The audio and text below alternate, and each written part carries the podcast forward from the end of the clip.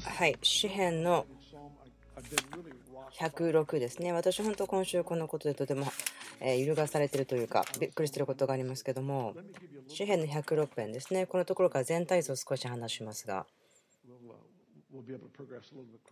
まあ、少し前進が後で早くなると思いますが、これは歌ですけれども、ま賛美として書かれていますが、これはイスラエルの罪を明るみに出すそのようなものです。もしかしたら皆がこのようなところを読むの好きではないかもしれませんけども、私は本当にこういうところが好きですね。その知恵を得ることができる。それはどこが一番低いところで最悪なところで、なぜそこに行ったのかとか、あそこで小さな問題を直さなかったから後で大きくなってしまうとか、そういうことがありますけれども、そのようなことが分かるところですね。その聖書がそういったことを話している、見せている、そのことがあります。問題が小さかった時に人々はそこで対処しなかったから、後に大きな災難とか災害それになってしまうようなもの。自分の聖書の中に特にこう書いてあることがある、そのような場所が聖書にありますけども、例えばそのようなことは、主は私の目の前でこのことを明るくしてくれることがあります。ですから私はそのようなことをですね、知恵を得るため、そのことをですね受け取ることを喜んでいます。例えば子供を育てる時ですけどもその良いディスプランがありますけどもそれは悪いことをした結果ではなくてその態度によって私たちは始めるんですね私に対するものが良いものでなかったり全く何やっても同じとかこうバカにするような感じとかまた怒りそのようなものがあった時にその時点で私は対処しますねその大義とそのアリチュード、行い、その時点で、私はその子供たちに対して対処、間違ったことをする前に、その態度があったらそこで教えることにしていました。まですから私たち大人であっても、それいいことですね。あ、あなたすごく態度悪いよと誰か友達に言ってもらえるような、そのようなことをお願いするのいいかもしれませんね。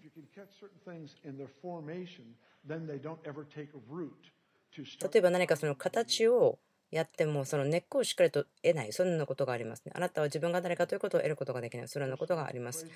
一辺です。ハレルヤ、主に感謝せよ。主は誠に生き罪深い。その恵みは常しえまで。誰が主の滞納の技を語り、そのすべての誉れを触れ知らせることができようか。騒いなことよ、裁きを守り、正義を常に行う人々は。主よあなたが見た目を愛されるとき私を心に留めあなたの見救いのとき私を顧みてください。そうすれば私はあなたに選ばれた者たちの幸せを見あなたの国のための喜びを喜びとしあなたのものである民と共に誇ることができるでしょう。私たちは先祖と同じように罪を犯しとありますけどもここは賛美で始まります。そしてこのように変わるんですね。大体こう取りなし的な役割ですねそれは罪に対して取り扱う。何かそのことを告白するということですね。その全部ですねこの詩篇をですね勉強することはできないんですけどもちょっと本当に表面のとこだけ少しだけかじるような感じで話をしたいと思います。いいでしょうか？13節ですね。13節。しかし彼らはすぐに見業を忘れその悟しを待ち望まなかった。彼らは荒野で激しい欲望に駆られ荒れ地で神を試みた。そこで主は彼らにその願うところを与えまた彼らに病を送って痩せ衰えさせた。でもこのところはその硬い心になったとあります自分はここに記してるんですけどもすごく深いと思います。イスラエルはエジプトから出ていて彼らは奇跡を見てきました。その奇跡を見るということのその危険なところですね。それは奇跡に慣れてしまう飽きてしまうところ。それはその印に従ってどこにその印が何を指しているかということが分からなければ退屈になってしまうんですね。でも私たちがその印ということを自動的にそれを神様と出会うこと神様を知ることとつなげるならばそれはもう飽きるということはできない。退屈にはならないんですね。そのマナ毎日もらうことであっても退屈にはならないんですね。でもそれがなければ毎日超自然的に満たされていてもそこで文句を言うことができますね。私たちはでもその同じようにもう間抜けな人たちでありますからそれは旧約だよって言うかもしれないけど私たちまだ同じもので出てきていますからこう言ってます。そうですね。これらのことが書かれたのは私たちを教えるためであると。彼らがどのように失敗したかということを見て自分たちがどのようにして学ぶことができるかということですね。神の働きというのは例えば岩から水が出たりとかマナが降ってくるとかそれらのことがあります。素晴らしいことですね。コミュニティはその炎の跡とか雲の神の臨在の周りを歩きました。本当にそうでした。見ることができた。神の臨在は見つけることができてそして昼はえー雲としてそしてまた夜は炎としてもう物理的に実際にそこにありました人々は分かりました。ああ神はそこにいると。そして雲が動き始めたらその幕屋を畳んでまた全員がそれに従っていかなければなりませんでした。彼が行ったところに人々が行くところですから食べ物もそうなんですね。そうです。もちろんその砂漠で食べ物がなくて行ってしまったらですねその私があるところに従うことになると思います。彼らはその奇跡によって満たされたけどもだんだん年が取ってきて神様の働きそれは普通だと思ってしまうんですね。でもモーセはですね彼を通して神様の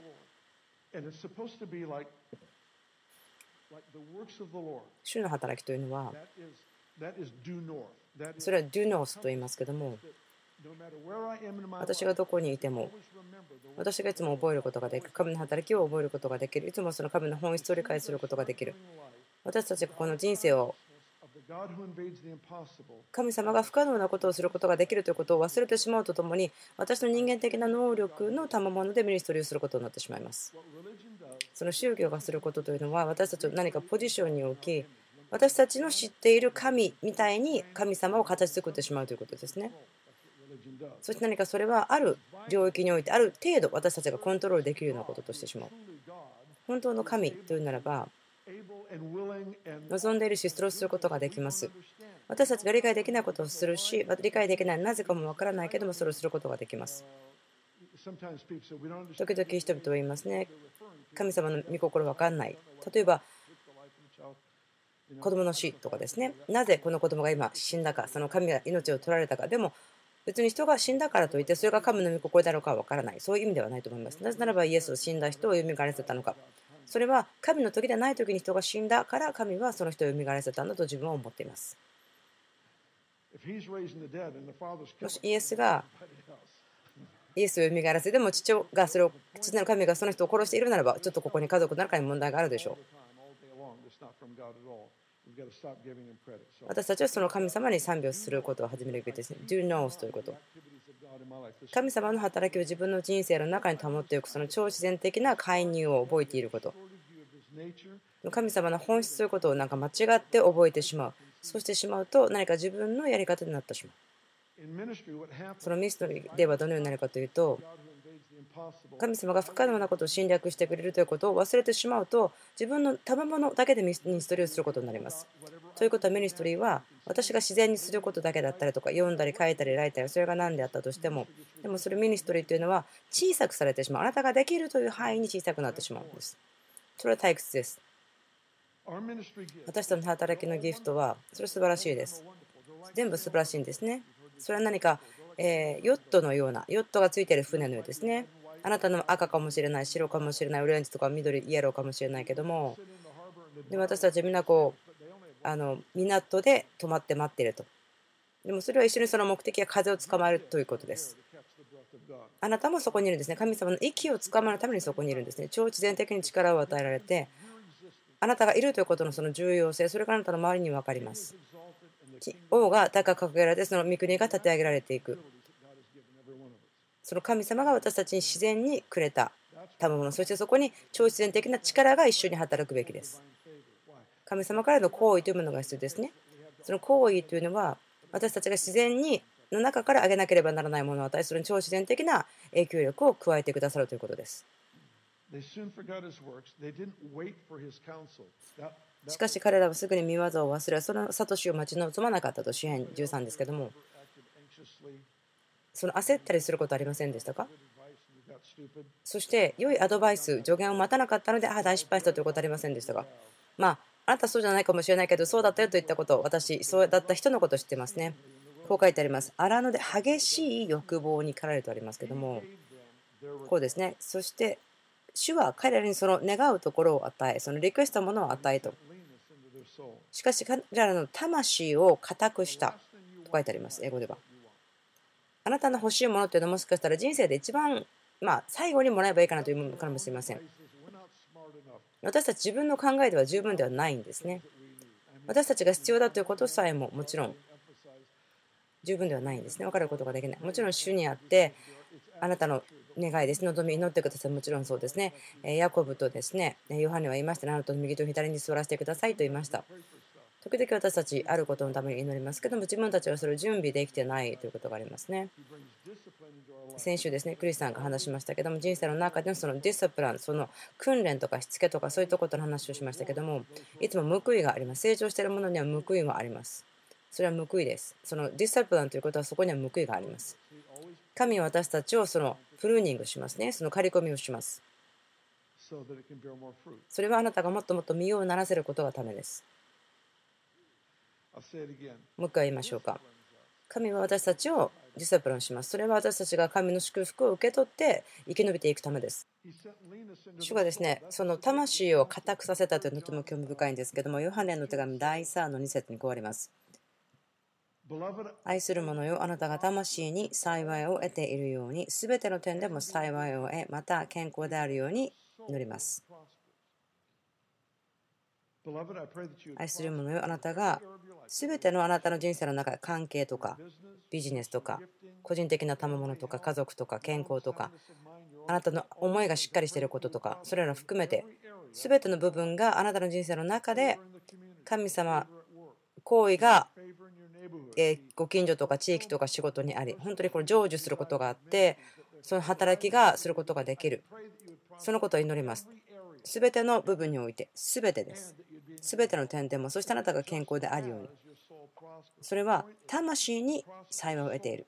あなたの魂が幸いであるということ。感情とかまた思いが健康であること。そして神様に仕えて神様に誉れを与えるということに対してこうひざまずいているその心。清い喜びです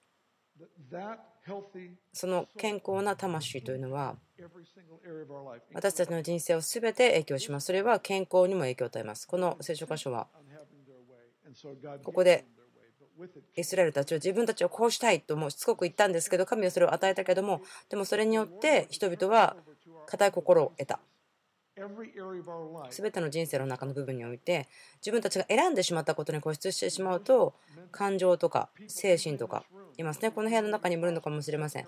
あなたはどこかの部分ですごく繁栄してるけどもあるどこかの部分ではすごく貧困があるのかもしれません。例えば人に対して励ます言葉を考えられないかもしれません。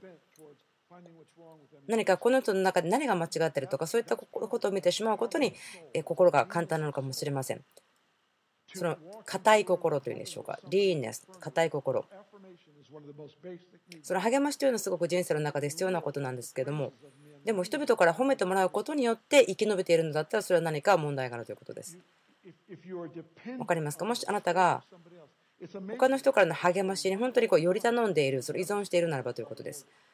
それが順序良くないと思ったらもうそこで絶望してしまうとても大変なことになってしまう例えばある人がやってきて例えば挨拶とかを普通にされなかったりチェックインを普通にされなかったりするともう倒れてしまう。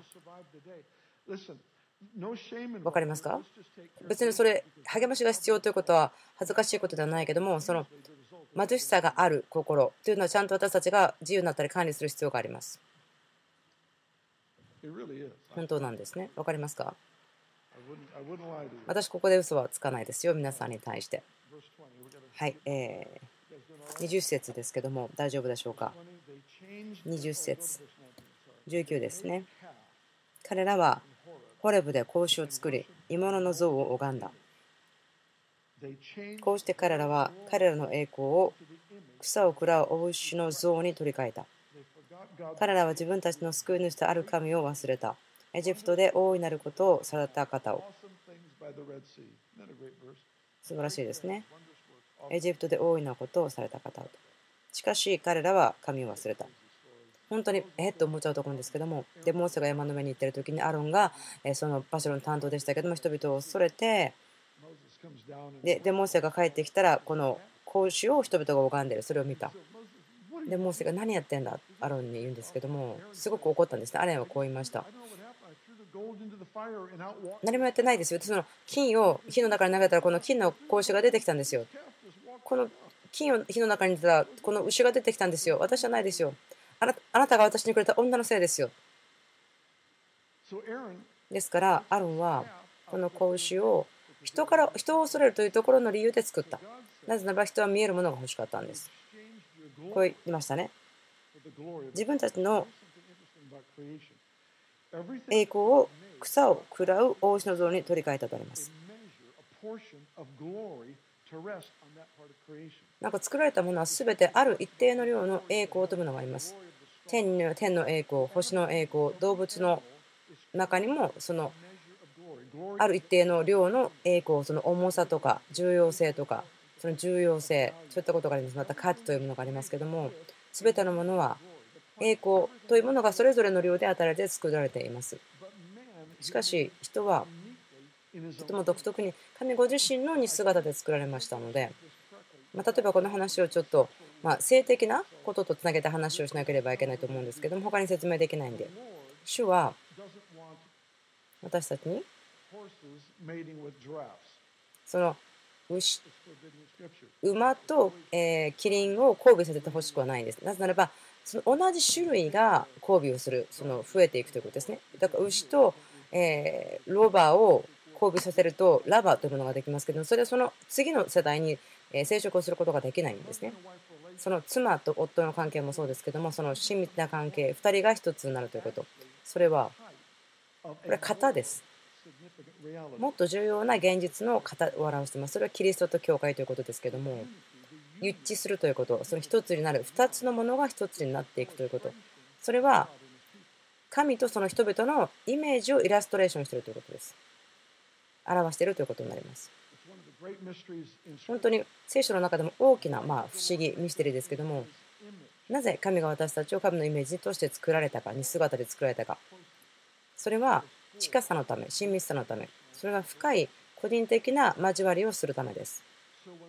片一方だけでなく両方で語らいをするためです。ここでイスラエルは金の格子を作りましたけどもこれは神様が栄光をくれましたそして聖書の中で言ってるのは、主が私の栄光であり、私の頭を掲げる方になると。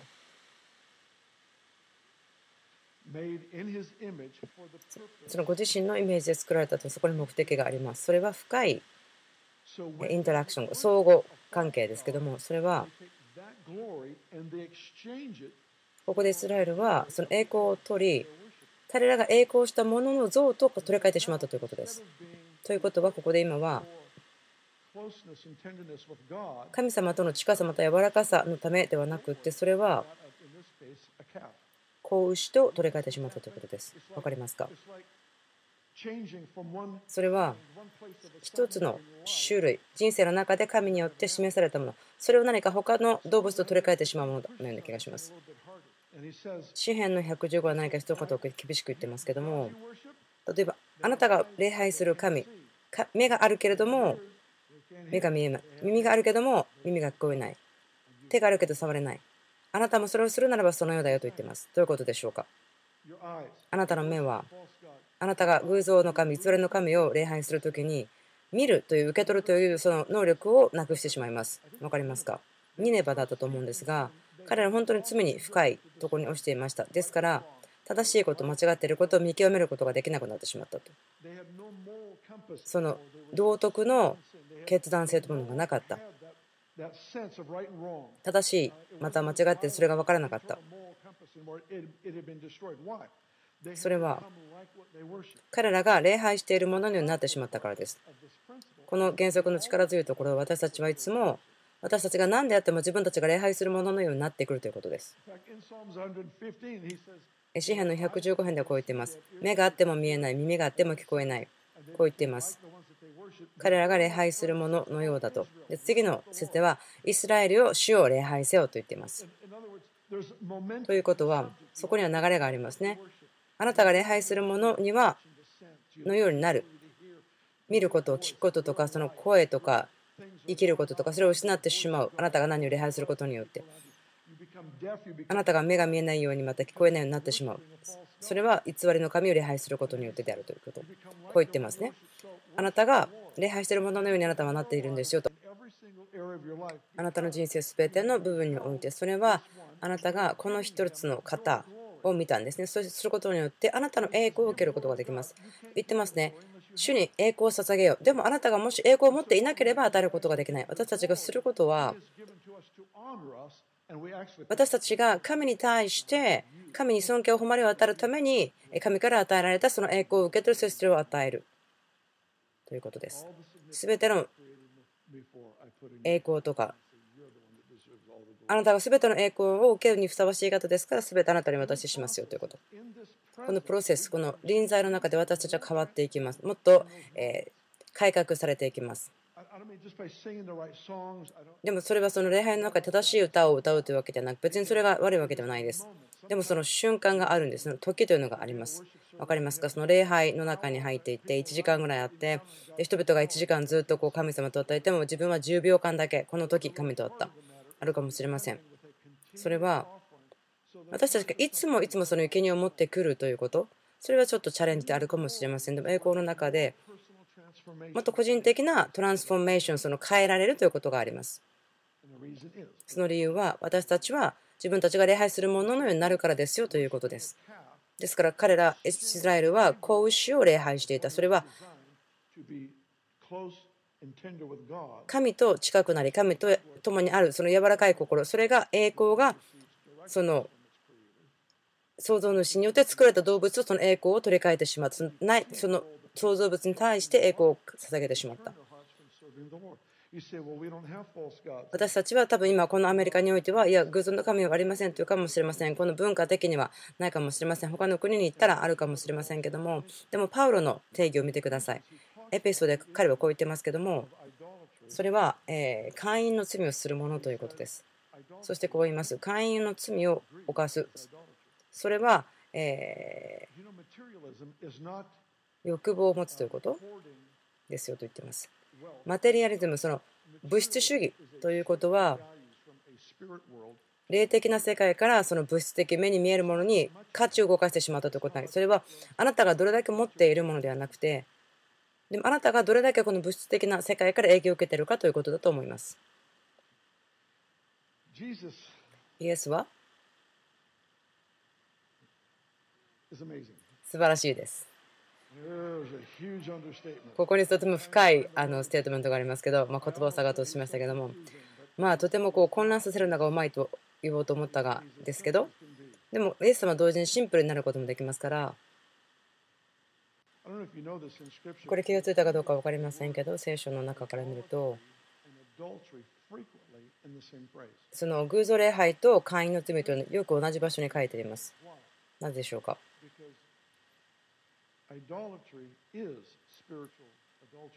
それは偶像礼拝というのは霊的な会員になりますイエスがですねそのルーカ書の中で言ってますけどもとても変わっているところがあるんですね。それはま経済ということですけども、人々にこういうんですね。まあ、全てのものを売って私についてきなさいと言ったりしていました。このような会話がありました。うん、あのあなたについていきたいという人がいても、じゃあ持ってるものを全部売ってついてきてください。そういったとこですね。弟子たちはこう思ったんですね。じゃあ私たち全てを捨ててあなたについてきましたよと。じゃあ私たちはそのためにどうなるんですかと言ったら、でまあ多分それは自分たち頑張ってるよねということを言いたかったのかもしれないんですけど、でもここでイエスはこう言いますね。この誰であってもその家とか農場とかそういうものを捨てたものはもう100倍でも受けますよ。このようにおいてもたくさん受けます。ちょっとここ混乱しますね。そのお金のものはあなたを殺してしまうので全部あの与えてしまって私についてきなさいと言ったそのすぐ後にあなたがその諦めたギブアップしたものを100倍でももらえるんですよと言うんですね。わかりますか？あれ？なんでこんなことと思うんですね。すごくなんでだろうと思うと思うんです。わからないと思うんですね。これはお金じゃなくてお金を愛することなんですね。なんか私たちがディスタプランとかまたその練り清められるそのことを通りますけども私たちの心に変化があります。物質的な世界によって治められないけれども神によって治められてその物質世界を治めることができる。分かりますか？あなたが与えるものは自分がそれによって殺されると思ったけどでも神様はそれによってあなたに報いを与えているということです。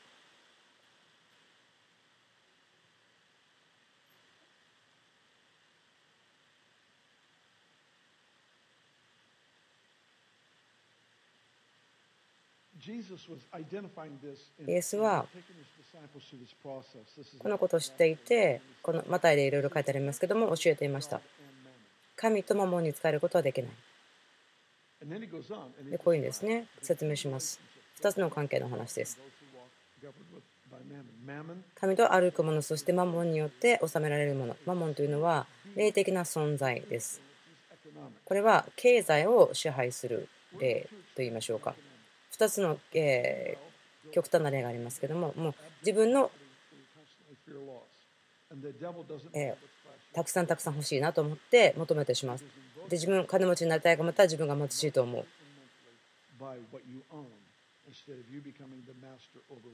あなたが持っているもののマスター、主人になるのではなくて、持っているもの、またいないものによって自分が治められてしまうという危険性、それがあります。イエスはここでこう言ってますけども、あなたは神に使い、また魔物に使えることもできません。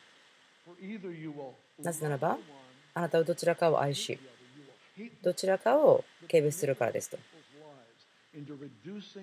その栄光を小さくしてしまう。神の栄光からその会員をするものとしてのイメージに変えてしまう。その話を私たちも話しています。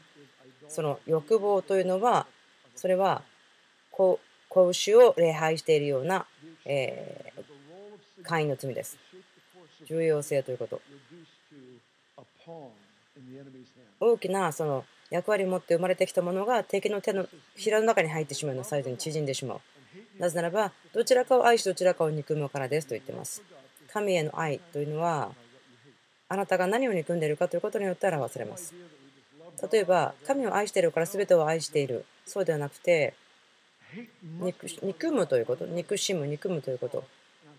それがないというわけではないと思うんです。でもその人を憎むとかそういうわけではなく、またある人種たちとか、またその政治的な団体とかそうではなくて、例えばその近所の人たちがいじめをすることがあった時にそれがまあ私の子供の誰か1人がその近所の子供たちにいじめてられるならばその2つのグループの私間に入って私の子供をいじめようとしてる人をどのようになんか、え引っ張ってるその後ろにある力を自分に組むんですね。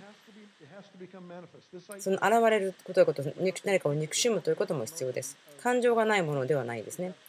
憎しむということ、その感情がないというふうに思うのはそれは間違ってるんですね。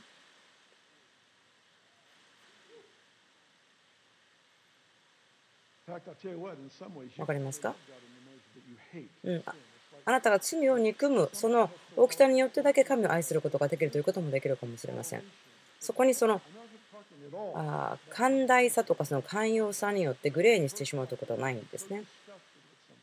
例えばその自分の人生の中ですごくもう嫌なことがある自分やってるけどすごく嫌本当にもう疲れているからもう断食してみたり神に求めてみたりとかカウンセリングを受けて人々を癒してくれるとなぜそれをするんですか？私たちはそのことから憎むからですね。それは関係のためです。ですから一つを愛して一つを憎むということです。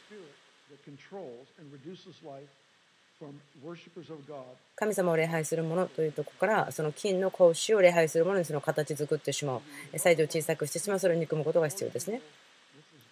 どちらかを愛しどちらかを憎む。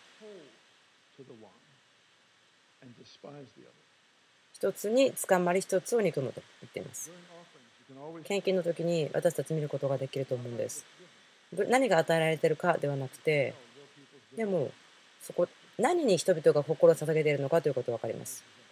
例えばその、まあ、軽蔑するようなものが立ち上がってくる。ああ、またこの人たちお金の話してるよみたいな感じのものが立ち上がることがありますね。そこにあなたの心があるかそういうこで分かります。ですから、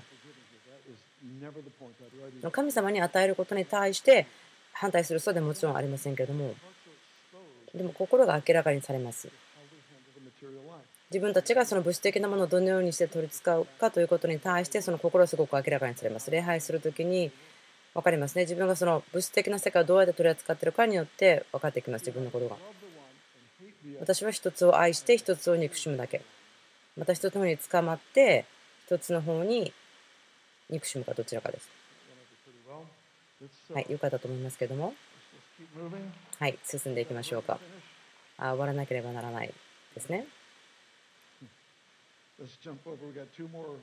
あと2つぐらいセクションがありますが、24節しかも彼らは麗しい地を蔑み、神の御言葉を信ぜず、自分たちの天幕でつぶやき、主の御声を聞かなかった。すごく自分の聖書の中にはアンダーラインがありますけども、しかも彼らは信じないで文句を言った。信じず、つぶやき、このつぶやくということは不信仰から出てきます。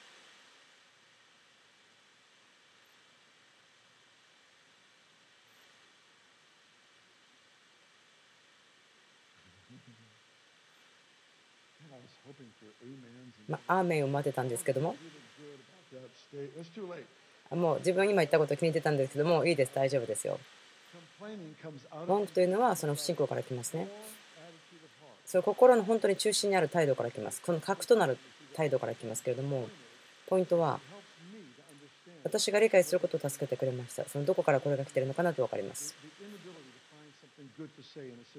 状況の中でいいということを見つけられない、その能力が足りないというか、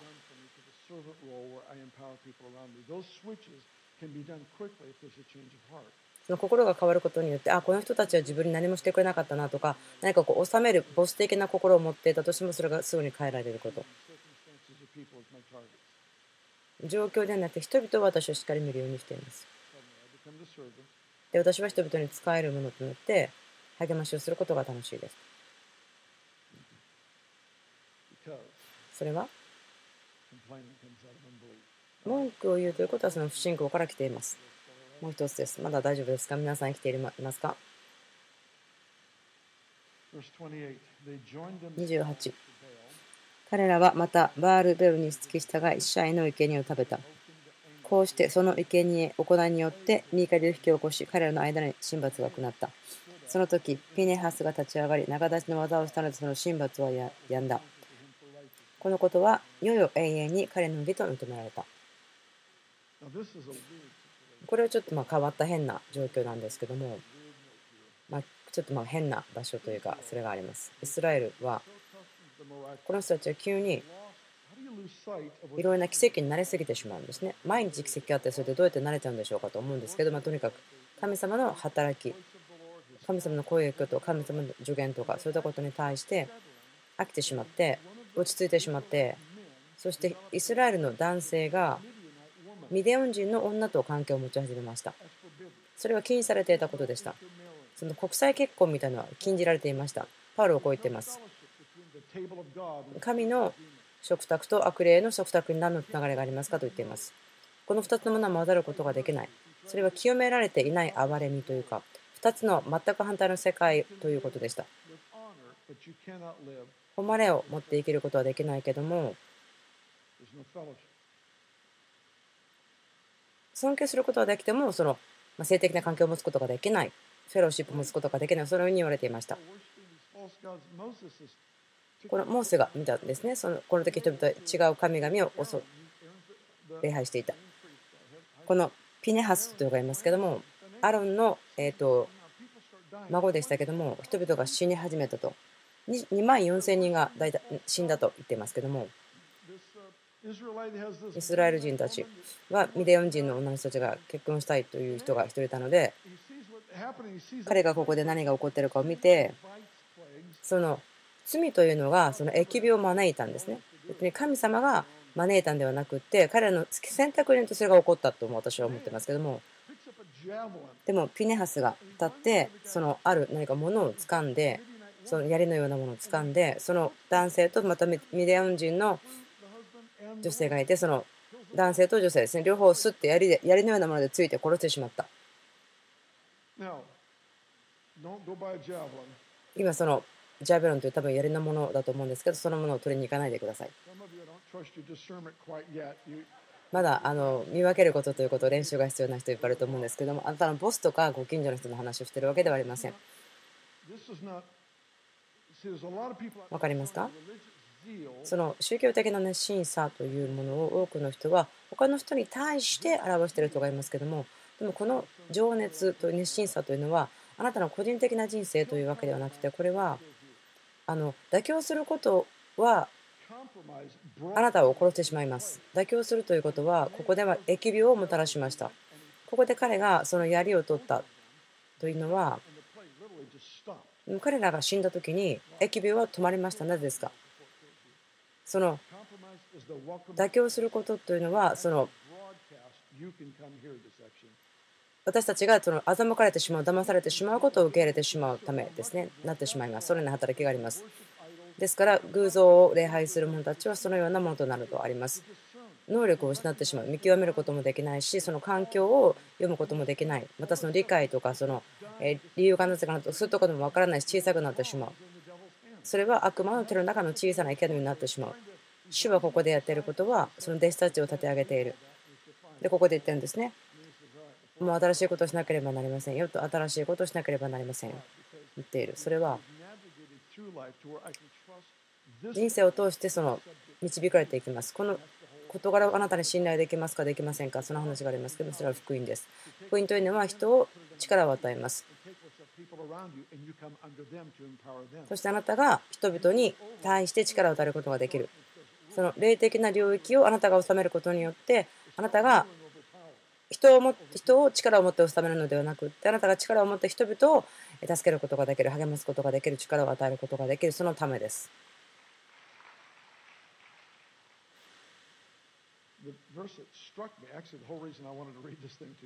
この聖書こそすごく私の心を突き刺したのでこのところ読みたかったんですけども。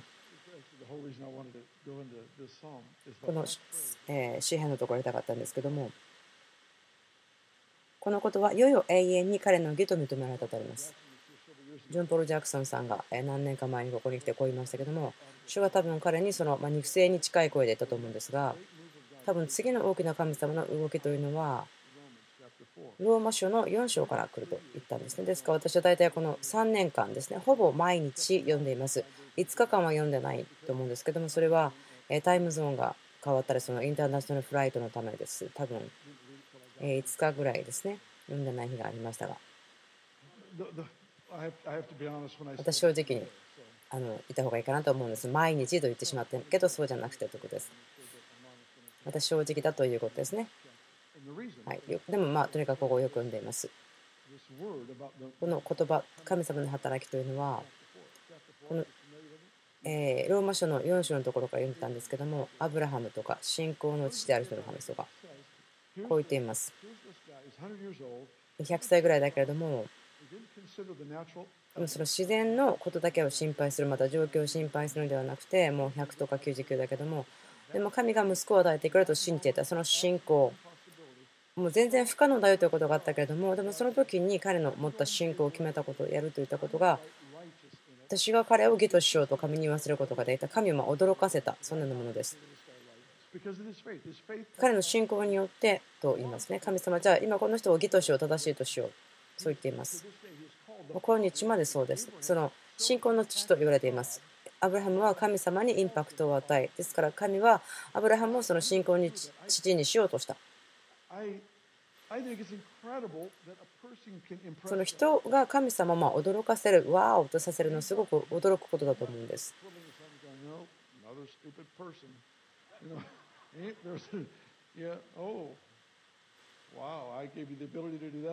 ああ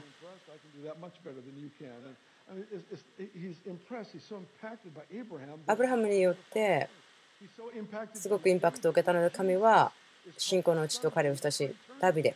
そうですね、自分の息子、キリストをダビデの息子と言っていますね。彼自身の子だけども、その永遠にダビデの子であると呼ばれると。どのような印？あなたによってその印をつけてほしいと思っている神にあなたがどのような影響を与えていると思いますか？聖書がこう言っています。信仰によって数えられる。そしてまたここでは、新彼の義と認められて神様によって数えられたとあります。何回も何回も読んでるんですけども、その今週までここがパッと光ってくることはありませんでしたが、主の家の熱心さのために、このピネハス、彼はその槍で人々を刺したけども、彼がそこで義と数えられた。永遠の世代の中でと。彼によってすごく印をつけますよ。熱心さ。何のためですか？それは家のためですね。何かに他の人に対抗する反対する熱心さではなくてそうではなくて私たち自分の人生の中で何かそのような対処をしなければなりません。そして妥協するということをこしてしまいましょう。どうぞ立ち上がってください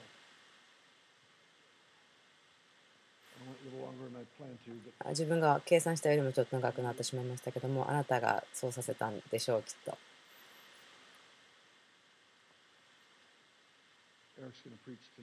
えー、明日ですね、エリックさんが、えー、説教してくると思います。いつも通り素晴らしいことになると思います。えー、それをとても楽しみにしています。イエスはこう言いました。まあ、彼ご自身でこう言ったと思うんですけども、熱心さというのは、その私の家を思う熱心さが私を食い尽くすと言ってると思うんですね。本当にこれを考えると、その熱心さ、それが初めに表されたとき、熱心さ、神の家に対しての熱心さというもの、それが彼をもういっぱいいっぱいにしたので、その死というものに対しても向かうことができた。イスラエルの人たち、彼は奇跡を見てきたけども、無視して偶像に仕えた。でもピネハスはこの主の家を守りたかった。でですから彼らに対して吠えたける者であった人々を殺した。神を恐れるということ、それは大きいことです。大事なことです。例えば、ちょっと心配することがあります。例えば、神様、私のお父ちゃんだから、もう何やっても大丈夫。もちろん神様あなたのお父ちゃんですけども、でも神はまだ神なんです。神を恐れるということは賢いことです。人々を神様から離すものではなくて、神様に近づける恐れということ。威風、尊敬の念を持つということ。例えば私の子供たちがいましたけども、その小さかった時にその大きな道路を渡って自転車に乗る、それに乗ってはならないということを教えていましたけども、それはダメだよと言ってきた。その道を渡ってはいけない。もしあなたがその道を渡るならば、そしてもしあなたが死ななくていられたならば、もしそのしたことの経験、その道を、すごい車で混んでる道を自転車で渡ってしまって、でも生きていたならば、あなたは私に対して話をしなければならないと思う。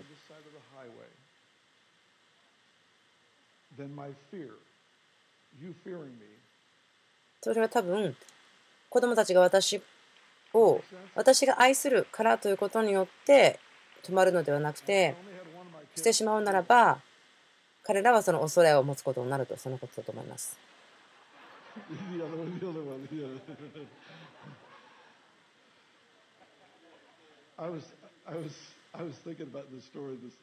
あるストーリーの話を今週考えてたんですけども、私たちの友達っていうのは、そのすごい混んでる道を私たちの友達が走ったことがありますけども、私の息子エリックさん、そして彼が私に、私の子を見ましたと、彼が道を渡ってしまい帰ってきたらまた生きたまま私に会うことができましたと。神様の優しさです。私たちのその恐れ、私たちの中にこう恐れ、神様を恐れる恐れとか、それを持つことを教えてくれます、与えてくれます。その柔らかさとか優しさ、そういったものだけを得たいとすごく頑固になってしまう人もいるんですけども、でも、天のお父さんに祈ります。あなたの恵みを与えてください。主の家に対する熱心さを与えてください。お互いのために。人々とまたあなたに対して本当に心を尽くして求めることができるように。イエス様の皆によって祈ります。アーメン。